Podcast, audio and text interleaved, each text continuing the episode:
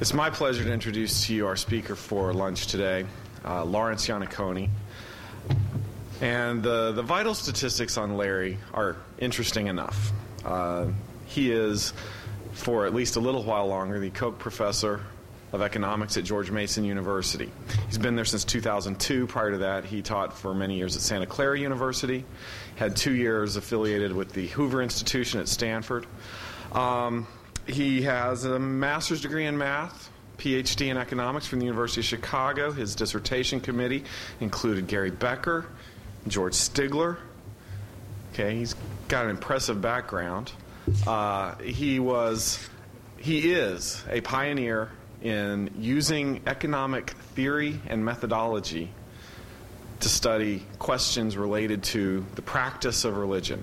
And so I hope you will join me in welcoming Larry Iannaccone.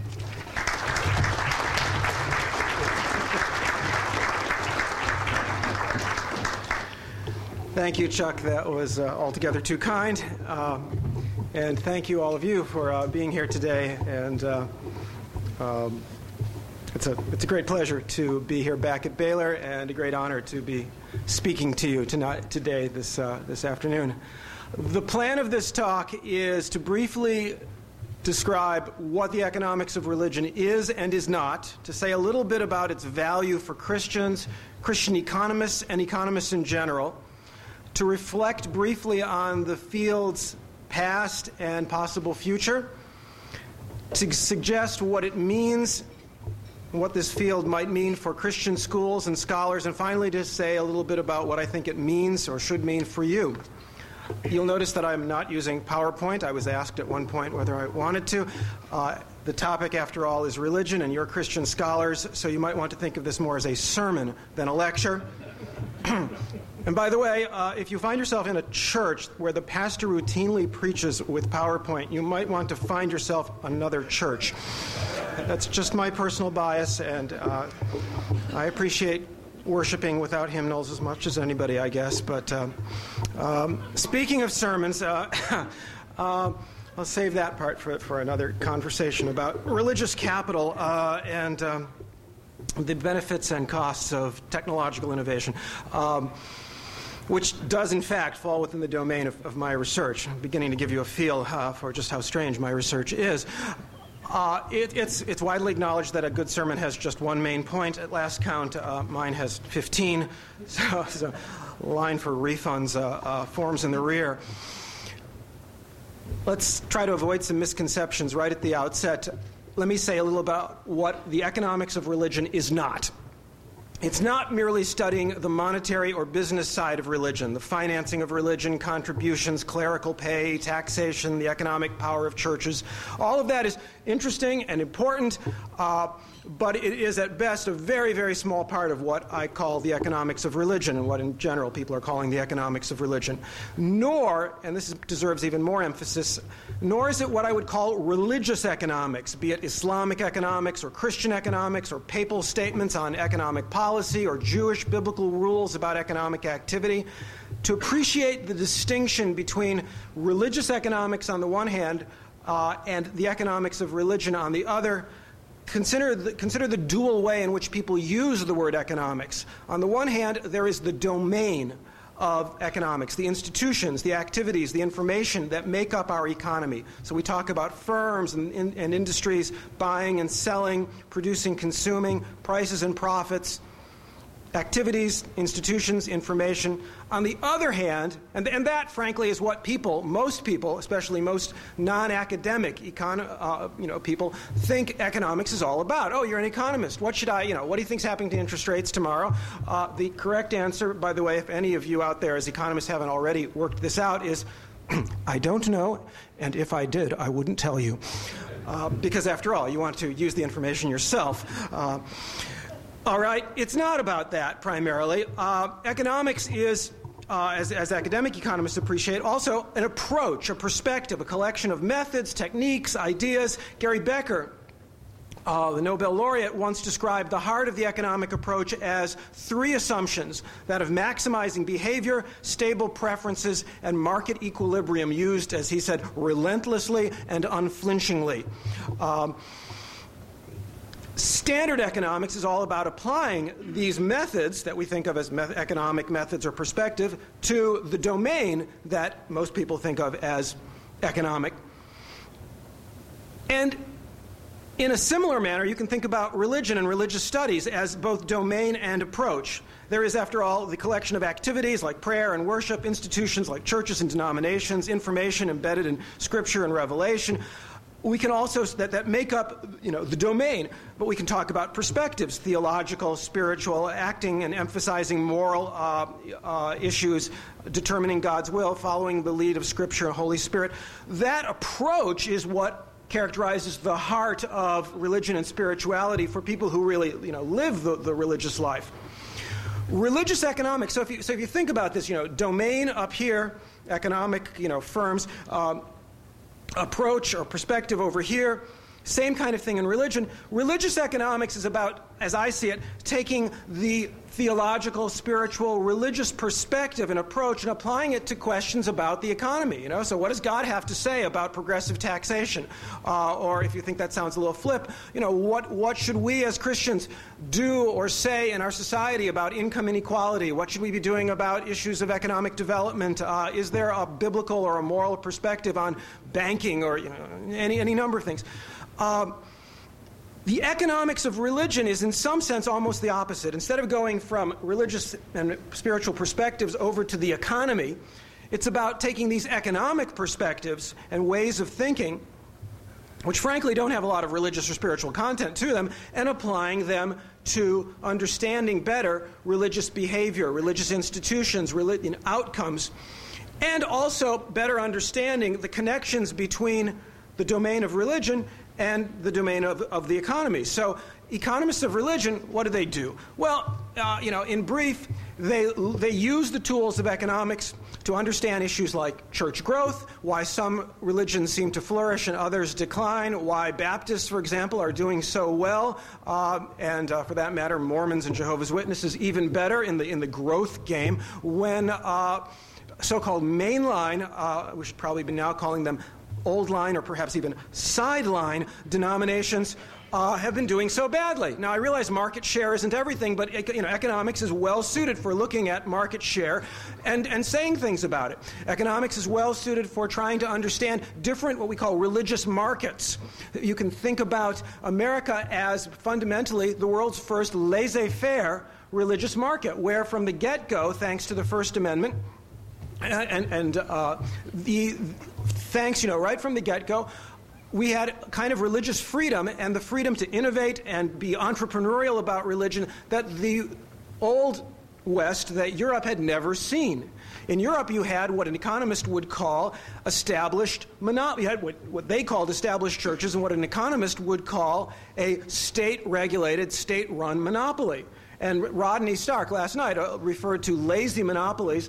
Adam Smith no less, no less Adam, an economist than Adam Smith in 1776 lays the groundwork for the economics of religion by discussing at length in the fifth book of The Wealth of Nations, discussing at length the nature and problems of the religious institutions, the established churches of Europe, and how they have suffered from being so thoroughly entangled with government.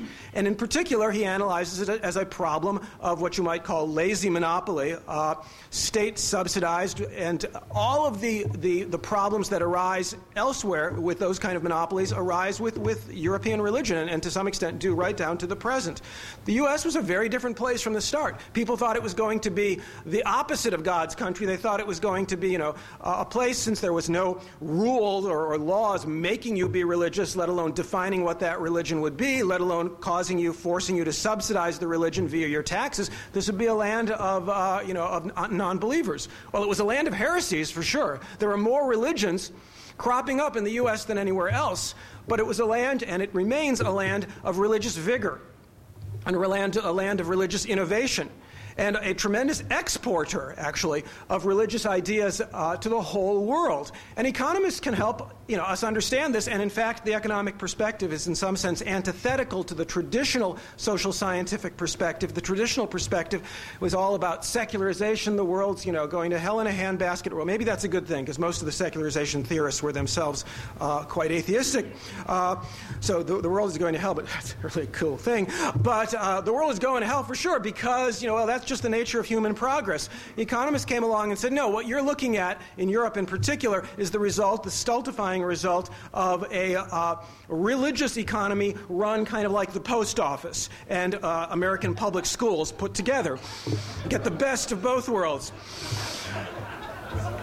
Uh, now, I'm being glib about this because it's after you know lunch, and you're not supposed to be too serious after lunch. You'll all go away with indigestion. But I want to try, what I'm trying to convey is that there's a whole body of research that's grown up, and, and Chuck is, is one of many people who've contributed this to this, taking economic notions, very solid, respectable economic notions, using very solid, respectable traditional economic techniques to try to understand better the world of religion. Now, I'm not talking about doing regressions on the existence of God and deciding whether or not God is statistically statistically significant, even after correcting for possible endogeneity bias, autocorrelation, you know, and spurious uh, uh, relationships.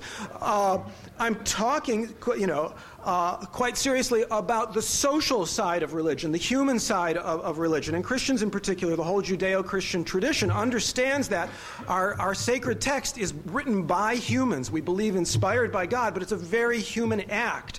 And so also, the Bible and Christian history is full of both the strengths and weaknesses that arise when humans, motivated by the Spirit or whatever else, sometimes some uh, very low motivations, try to act in, in churches and denominations and the social sciences in general, economics in particular, has a lot to say about these things. Some of the things I've already alluded to. Let me just mention a few more. Um, and as I, and I, you know, I'm doing this in a rather haphazard way. If, if, if, I were lecturing in a classroom, it would, you know, there'd be uh, much more system and rigor to it. But, but let me just sort of uh, not, you know, go through the list very briefly. At the micro level, the level of households and individuals, economic and sociological approaches have helped us learn a lot about the nature of religious commitment, how it's developed and transmitted across, gener- across generations. And, and the single most important result is that religiosity you know, faith and, and, and commitment grows out of religious capital. And yes, I know, you know, they're the occasion,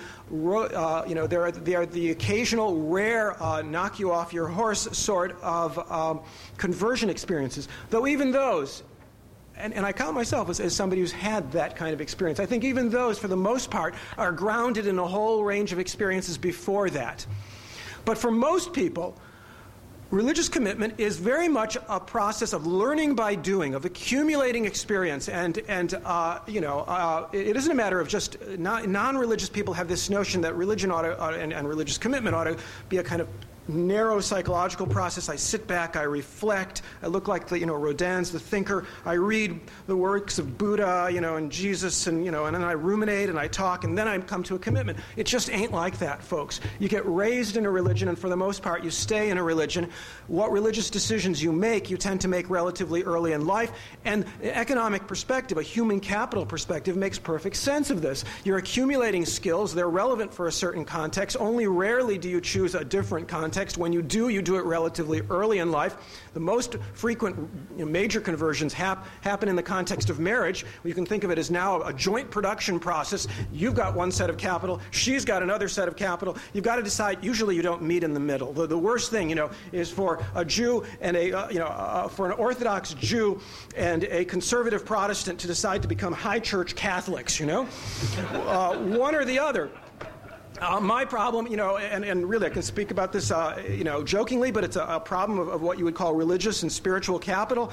Uh, my capital was, was, was acquired in a uh, low church Protestant uh, evangelical sort of tradition when I'm among Catholics, some of my best friends are Catholics. Uh, uh, I, I, was at, I was taught at Santa Clara University, which is a Jesuit school for, for many long years. Uh, but when I'm among Catholics and at Catholic services, I never know when to sit and when to stand and when I should be, you know, mumbling the words in something approximating Latin.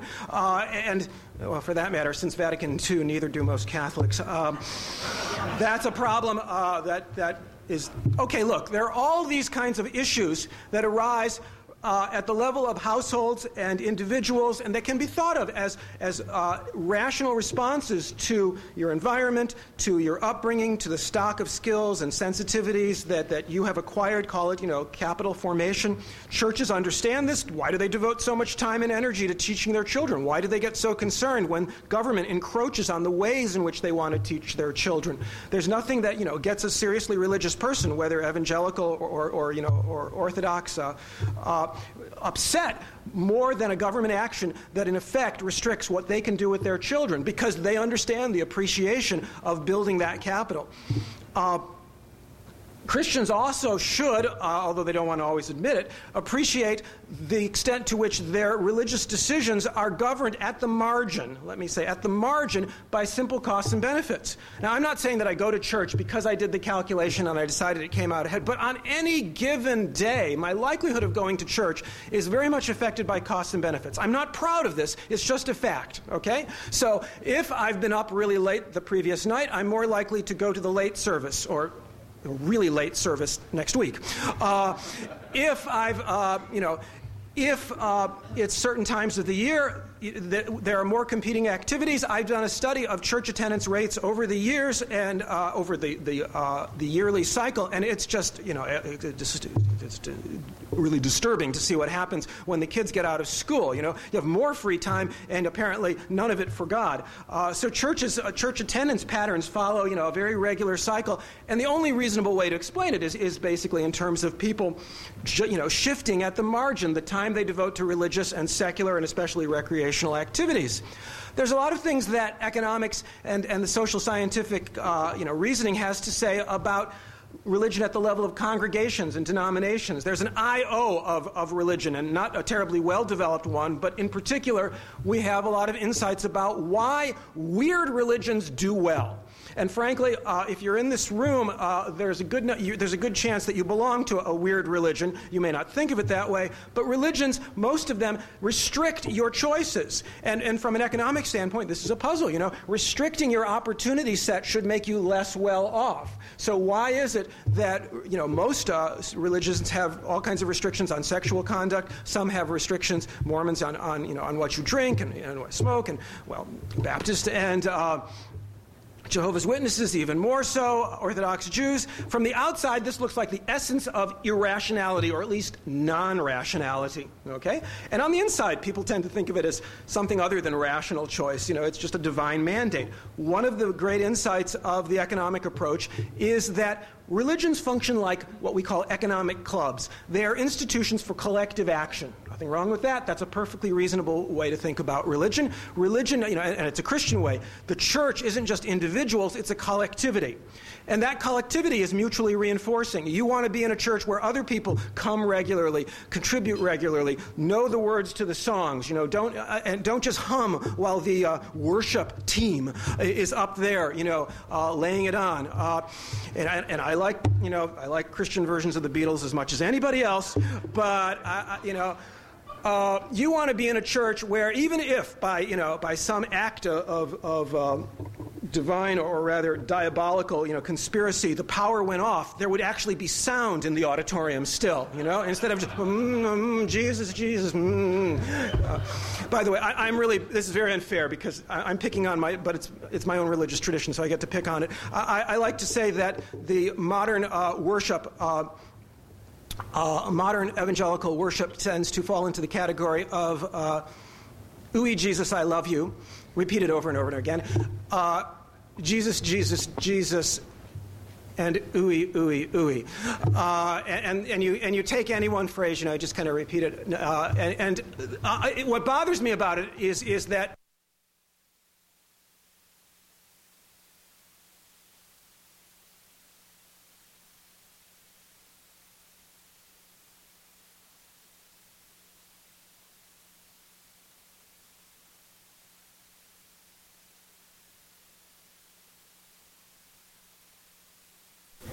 what I get. That's what I get. Oh, there we go. Okay. Uh, yeah. Uh, okay, look. I'm getting a little too. Yeah, the Lord, I, I, I had once in the, in the middle of my thesis defense, I made some remark uh, about, let's not get too glib here, and a lightning bolt at the University of Chicago sort of almost came through the, the window. And uh, I realized then that I had made a serious mistake in choosing my thesis topic. Uh, but I was, I was stuck. Uh, okay, look.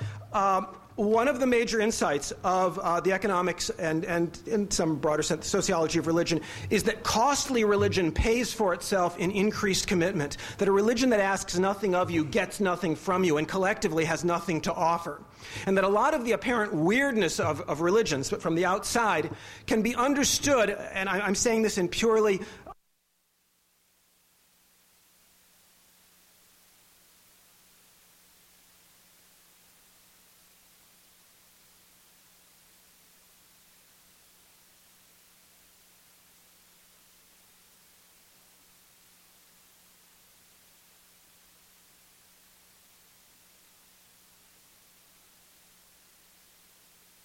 human One, one, one, one.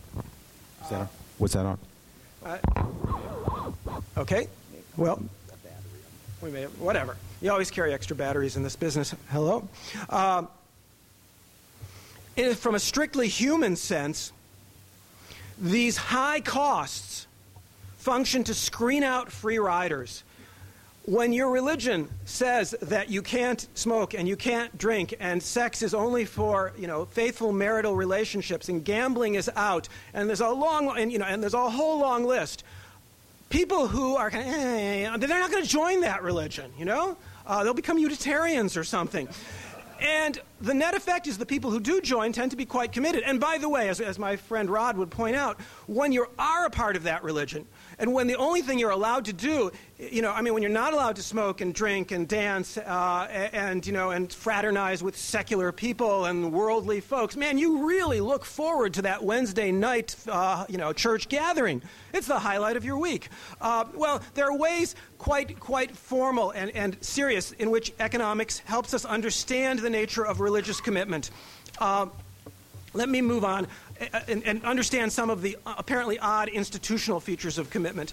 As I've already alluded to, it, it, it, helps us understand the nature of whole religious markets and the power of religious liberty and pluralism. Of course, in a pluralistic setting, you're going to find that you disagree with almost everybody else. But in a pluralistic setting, innovations and the Word of God and your truth at least have a place.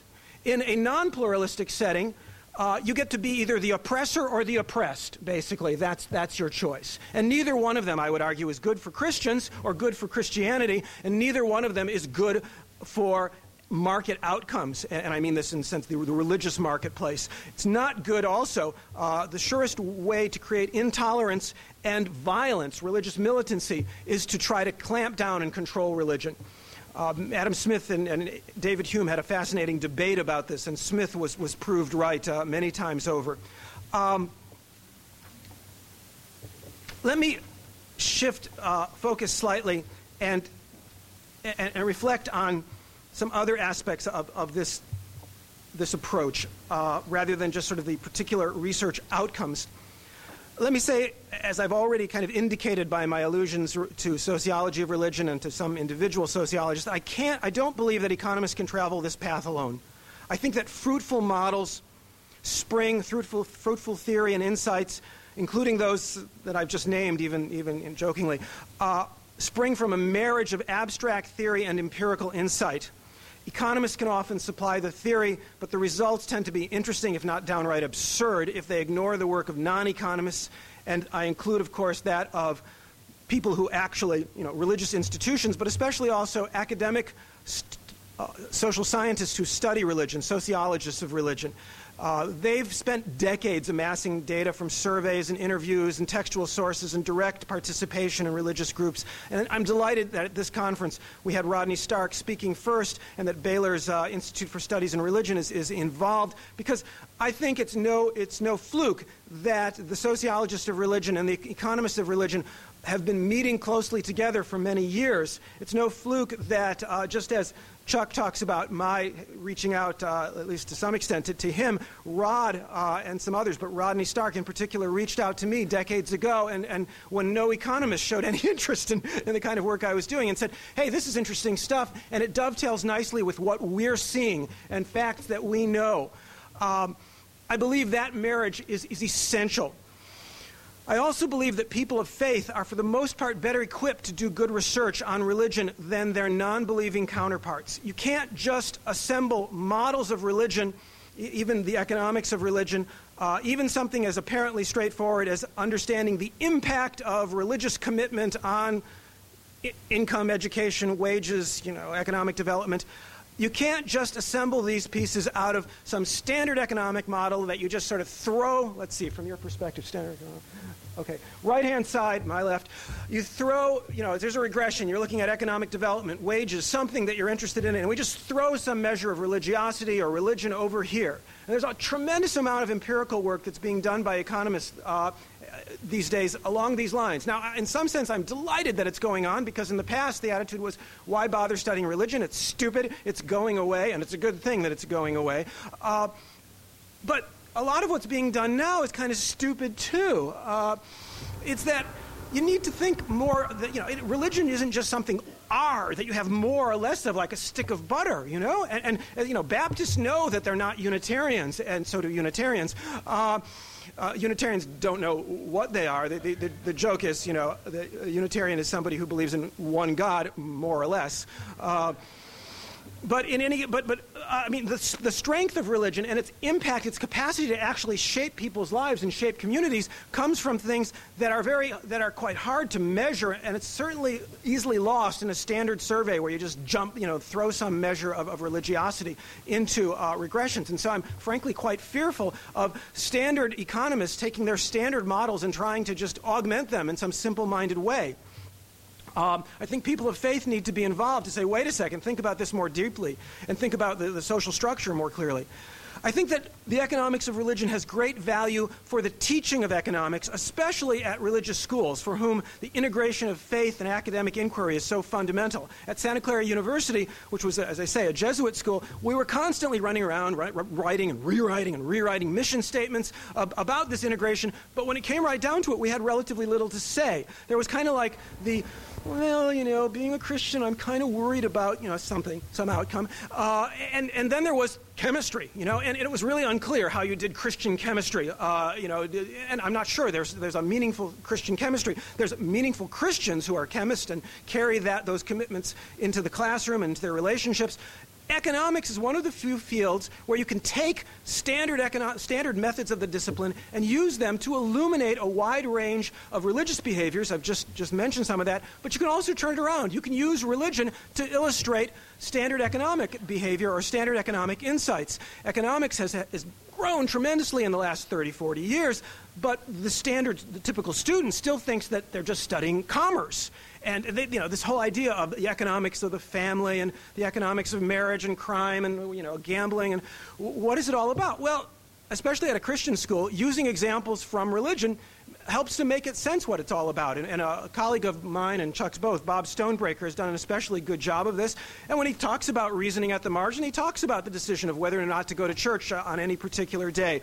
Uh, when he talks about free riding in the context of standard economics, he talks about the problem confronting a church member who is trying to decide whether or not to get really involved, knowing that somebody else, if they don't get involved, will take care of things. We all know that no matter how uninvolved we were, and I knew that no matter how rarely I answered my emails, that somehow John Posada would make it all work out.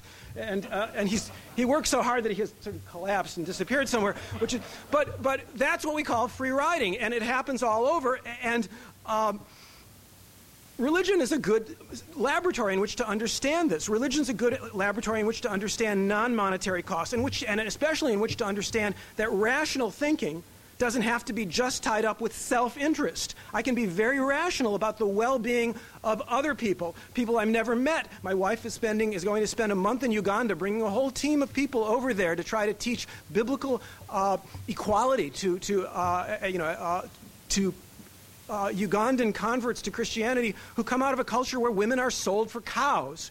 Uh, and no matter where you are, you know, on the Republican Democratic, uh, pers- you know, uh, per- continuum in the United States, no matter whether you consider yourself a conservative or, or a liberal on feminist issues, you probably don't feel entirely comfortable with the idea of women being sold for cows. And you probably do find it interesting, and I hope, you know, exciting, that there are folks out there who, out of their own interests, uh, in, the, in the broad sense, are putting time and money and energy into trying to teach Ugandans that the Bible has a different way for men and women to interact with each other. Now, you know, uh, if ever there was an example of, of really careful, rational thinking, applied to something that is not in your own narrow self interest. It's what missionaries do and what right, right now my, wife is doing, uh, and, and, a great many other people. Uh, I used to warn, I'm kind of just going through my list here and I'll finish fairly soon. I used to warn, uh, um, but not that soon. John, John, tells me I have until 110, so don't, don't get too, you know, antsy there, all right? Uh, my students always signal, you can do this when it gets to be 105. You start taking your notebook and flapping it down like that, you know, or nowadays it would be the, the, the lid on your computer, uh, which is actually a sacrifice because they're playing video games. Uh, but for the, for the sake of the group, they're, they're signaling that it's, that it's, that it's over. Uh, I used to warn graduate students uh, at George Mason not to pursue the economics of religion unless they genuinely relish the prospect of unemployment. Uh, I would really sort of say to people, look, this is exciting, but if, unless you're on a mission from God, unless you've had a revelation that you should study this, make it your, your sideline or your secondary. I'm actually now getting to the point where I think I can say, with a certain degree of honesty, uh, uh, with, with, with real honesty, that studying the economics of religion can help you get a job. And, and, and, Chuck and I actually know a few people who've recently gotten PhDs for whom their work on religion was a selling point. Uh, Mike Makowski, who ended up at Towson University, Wafa Orman, who ended up at Huntsville, uh, um, and, and several others. Um, I think that some expertise on religion, and especially knowing something about religious extremism, can strengthen your job prospects at liberal arts college, especially religiously affiliated colleges, but also other places that, that want to understand this world this, this, that, that, they, that isn't nearly as secular as people thought it would be. Um, I'm increasingly convinced that mainstream economics genuinely needs the economics of religion. And I truly believe it needs the kind of theological and philosophical and Christian uh, contemplation, speculation, consideration that many of you uh, are already very interested in or have, contributed to, but that's not what I'm talking about. You know, economics probably needs religious economics. The world needs religion. I'm talking about the, something else. I think that the heartland of economics um, can only make progress in, in the decades to come if it gets more serious about understanding the role of beliefs and norms and values, self control, social capital, social networks uh, in all of the things that we think of as economic. I, and I, I said this just a couple of weeks ago to a, a different group, but, but it was just as true then and now. I am seriously considering offering a course called The Economics of Faith Based Institutions. And given what I do, I expect all the students to enroll planning to, to learn about the economics of religion. And then I'm going to teach a course on banking.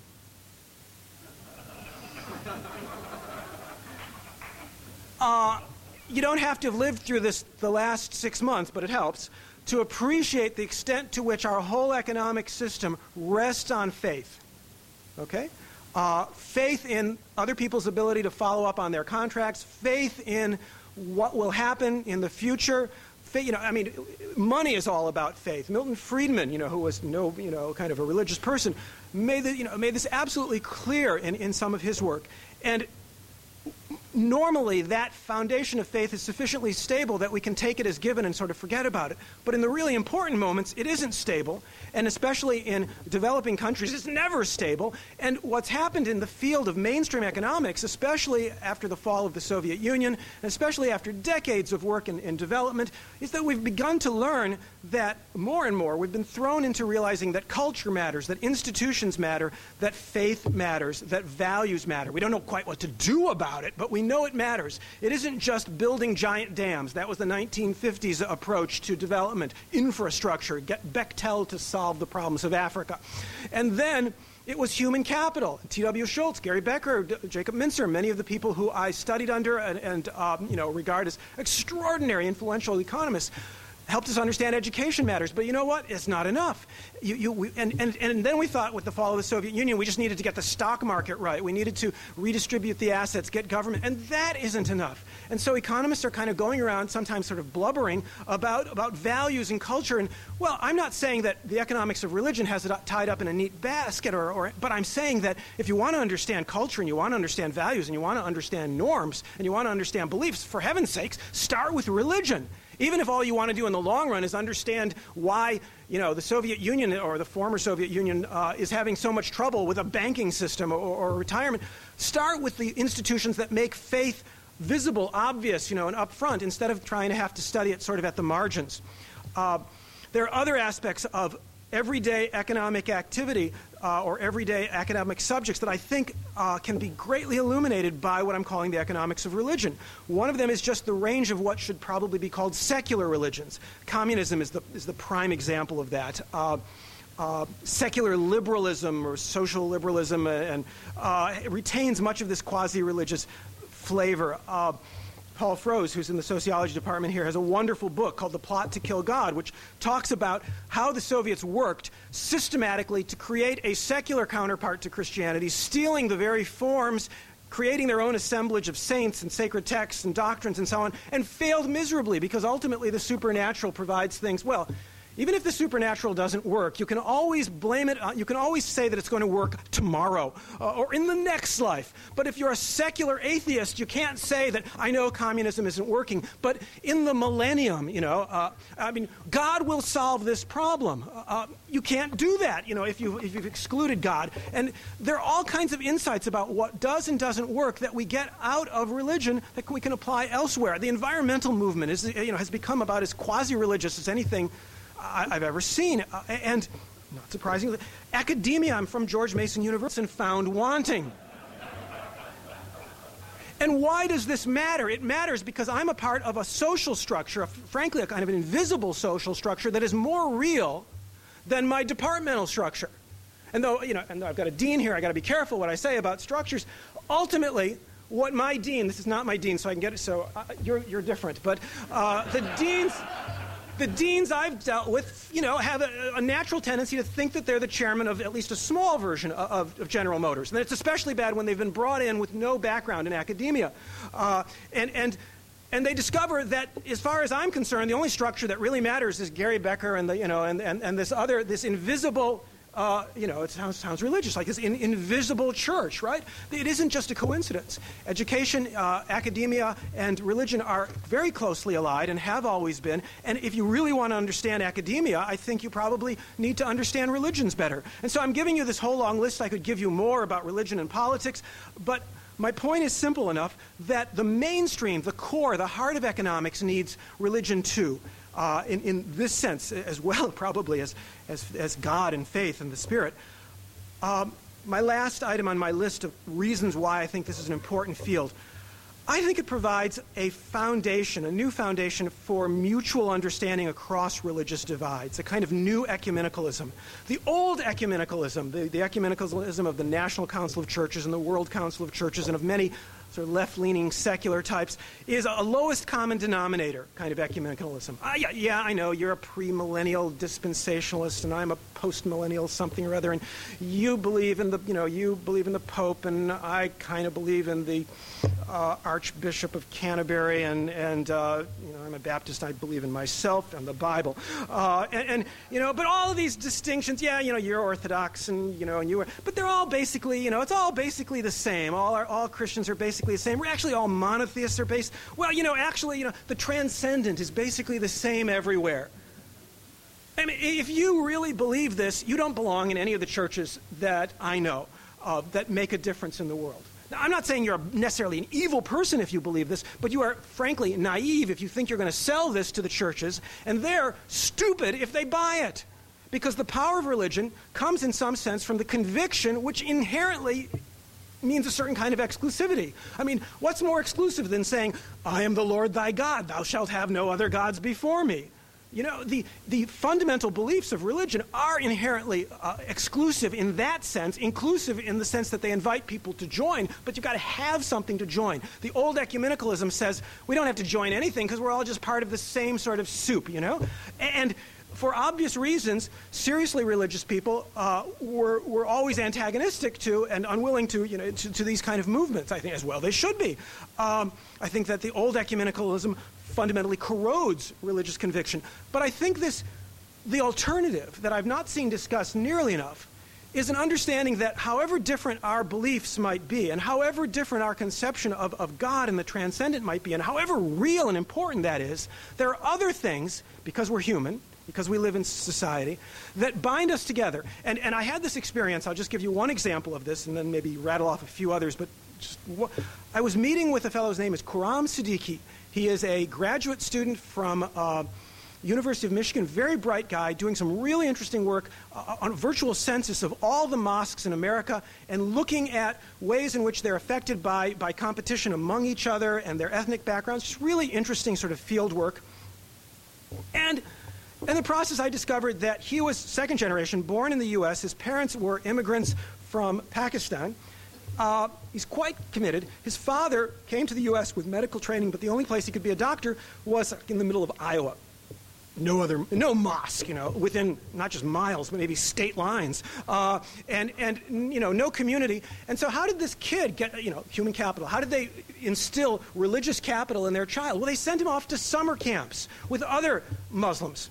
And he's now married to a woman he originally met at age 14 in a camp in Houston. And she's from, well, they would call it East Pakistan. Now it's called Bangladesh. And they, his family, would call it the, the, the, the, the uh, rebellion or, or the civil war. They would call it the War of Independence. But what they, the point is, I realized, my gosh, that's my background. I was in this tiny little sect, and you, you, there was no chance you were going to marry one of the you know, five other people who were part of this little group. You had to take your kids, if you were going to keep them in the faith, and make them meet with other people. And so we had camps, and we had conferences, and you know, most denominations do, but, but I can you know, formulate an instant law of religion that says the more thinly spread your religion is, the more important these, intermediate, these, these uh, recurrent individual kind of events are camps and conferences and so on. They become really salient for small denominations like the Jehovah's Witnesses. They're just a kind of frosting on the cake if you're a Baptist, but they weren't frosting back when you were Baptist in, in, in the, uh, you know, in the 1800s in the hinterland, and, you know, there was a circuit preacher coming by once every, you know, month or few months. Then the tent meetings were everything. Well, that's just one little thing I found myself almost embracing this guy, you know, and, and not that I have trouble with Muslims in general, but I never felt such connectedness uh, except at that moment. And I realized then, there's a list of a hundred of these that I, could, that I can take out of sociology and economics of religion, patterns of conversion, what kind of institutions work and don't work. There's a list of a hundred of these that are truly ecumenical is that they, they cross, as far as I know, all denominational boundaries without minimizing the very real differences. And if I were working, you know, and, and, I will be working with many more undergraduates at Chapman, some of whom are quite religious, if I were teaching economics to these people and trying to give them an ecumenical view of the world, I wouldn't be telling them that, well, you know, your doctrine uh, doesn't really matter and we're all, you know, it's like Christ of a thousand faces, you know. I'm, no, I would be saying, however much that matters, there are these other things that you have in common. And on the basis of those, you can reach out to other people and understand them better than you would otherwise. Um, okay, let's wrap this up. Um, my vision for this field that I'm a part of goes well beyond uh, a little niche inside of economics, although it's exciting to know that the economics of religion now has its own AEA code. I think we're Z11 or something like that. Uh, makes you realize when how, how long it took them to get around to it. But uh, I see the possibility of a whole kind of academic ecology. At the base of that food chain are, are religiously oriented colleges that are anxious to provide undergraduate training that c- compares favorably to high quality secular schools, but also integrates religion in meaningful and distinctive ways. Uh, the economics of religion is one of many, but, but one important way in which that can be done. Uh, the ecology also, of course, involves hiring economists and training uh, economists who, uh, to understand more about religion and, and, be able to integrate what they know as professional economists with what they know personally and, and through study uh, about religion. Uh, we need researchers and specialists, people doing the kind of work that Chuck is doing and, and many others in this, in this room. Uh, and every step, I, I, believe, would appeal to the wealthy, well educated entrepreneurs who want to support education that promotes strong academic training and serious attention to religion. And more often than not, I know I'm talking at Baylor, this is the, this is the not, uh, but more often than not, it's one or the other. You know, you, you, support a great university or you support a religious university, but there are very few that are both. Uh, uh economics of religion is one way to, to begin to bring the pieces together. Uh, if you think my grand vision is a little too grand, I'll simply point this out in my remaining 30 seconds or so.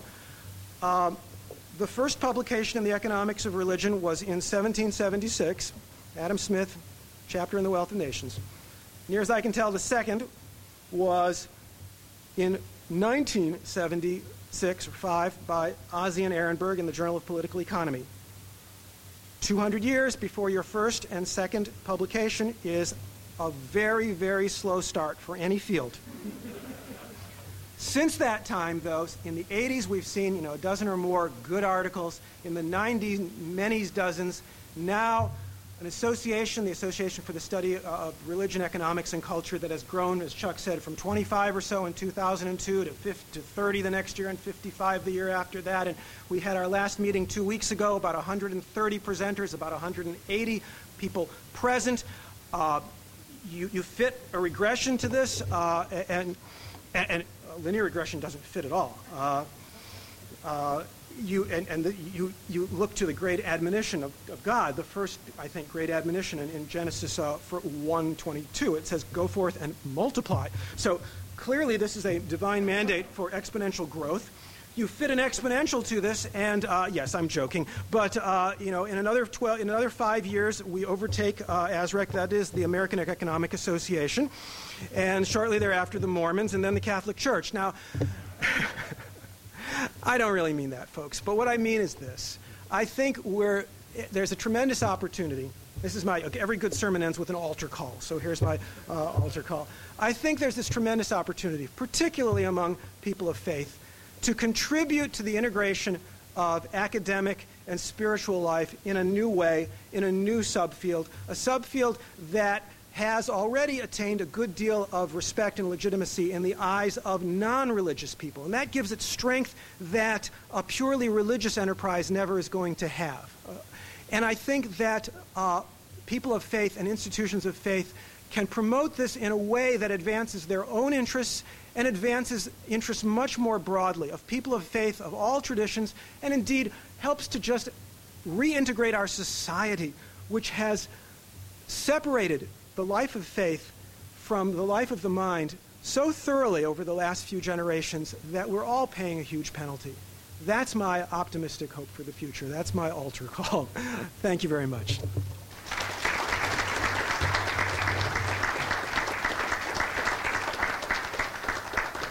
One, two. We have time for a few good, short questions.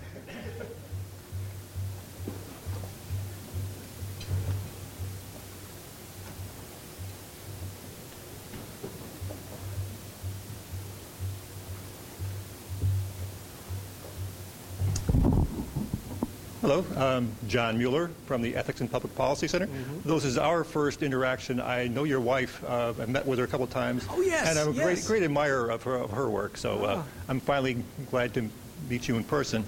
Uh, yeah, The Redemption of Love, Carrie Miles, Amazon.com, 15 bucks. Great Christmas present. She's doing great work. Uh, my question, uh, I thought you did, by the way, an excellent, um, concise uh, description of what uh, the economic approach to human behavior is and how um, the economic approach to religion is an application that has three premises, as you said maximizing behavior, stable preferences, and uh, market equilibrium, uh, pressed, as you said, re- relentlessly and unflinchingly. Now, the question. I didn't realize anyone was listening this closely. no, no, no. I've been, I've, I've my own paper uh, this afternoon is on a similar subject. But the question I wanted to ask is doesn't the economic approach and by extension the religious um, uh, its application to the economics of religion contain a large gap and potential vulnerability on the question of what are preferences. For example, what's, um, and I'm thinking here of St. Augustine, who was the first actually to describe what utility is, that it's a scale of preferences, that is, I, I prefer vanilla to strawberry ice cream, and so I'm willing to pay a little bit more for, for vanilla. That's the scale of utility which he described in uh, City of God. But in Augustine's theory, we actually operate on the basis of two kinds of preferences. And our preference for scarce means are really secondary and derivative. Our most fundamental preference, he argued, is for persons. Let's, um, let's take the example that you raised. Why don't we get out of bed to go to uh, church for one hour a week on Sunday? Well, as I understand, in the economic pr- approach, it's because the utility of lying in bed exceeds at the moment the utility of going, uh, going to church, or the utility of going to church next week um, uh, today uh, exceeds going next week. Um, in Augustinian terms, it's really a comparison of, of persons. That is, our two kinds of preferences mean that we express our economic behavior in two kinds of ways uh, sale or gift, as he put it, or exchange and gift. By our distributing our resources between ourselves and others, we express not only our, our preferences for the goods, but also the relative preference for the persons. That is, if there is a personal relationship with God, then it means I have to expend an hour's worth of time a week uh, to Him that I could otherwise be using, for my own uh, interest. So my, my question really is, isn't there a, a, potential gap in the economic approach and the religious approach uh, which requires filling with this extra, more fundamental scale of preferences? Okay, let me try to uh, answer briefly in, in a, in a list-like fashion. Number one, I never have claimed, nor do I believe, that the economic approach to pretty much anything, including buying apples, let alone choosing to worship God, is all there is to, to the process of decision making or, or being human. And I fully recognize that a lot of very good contemporary economics of the last 20 years uh, and good psychology and neurobiology has helped us, you know, is beginning to flesh in just, just how great the gap is between what we actually do and, and what our models, our simple models, suggest is going on. I nevertheless think that the, the models provide uh, a lot of useful starting points, particularly compared to the assumptions that have driven the study of religion in the social sciences over the last 150 years. Because what we've traditionally done is looked at religion as an act of irrationality. Um, and in many ways, economics is a terribly useful corrective to approaches that have emphasized, you know, Freudian obsessions and indoctrination and, you know, blind socialization and bigotry and just plain cognitive errors all over. So I think that at the margin, so to speak, economics has a lot to contribute, but, it, but there's no reason that that margin is ever going to get you to the whole. And I welcome all of this other work that you mention. The problem with it is that uh, I see myself, uh, you know, as a scholar, as a kind of intellectual bricklayer, and, and I, you know, I can read works that I find much more expansive than standard economics, and in their own way, terrifically insightful, but I often don't know how to build on them. And, and so my simple problem is, is that you know, I'm a, I'm a, I'm a bear of little brain, as, as the Winnie the Pooh would say. And uh, I think that the economic approach uh, is, is well designed for, for getting the enterprise started. I don't think it's going to finish it off by a long means, by a long shot. And, and uh, that's, that's really all That's I, helpful. all In terms say. of bricks, though, the, the stone that the builders rejected is, has become the cornerstone. the foundation, you know, that you're that of, of faith is is critical. I've studied, you know, preference formation in my own work, but I'm never going to tell you that the reason I'm a Christian, or let alone the reason you are, is simply a matter of, of doing the, the calculations. Any other?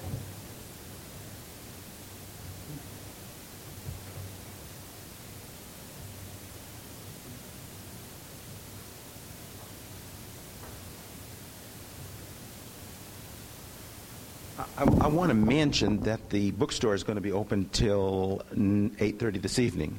So if you, I know our, we've been cutting into our time, and I think a lot of you want to look at the, the at the book. So it will be open this evening.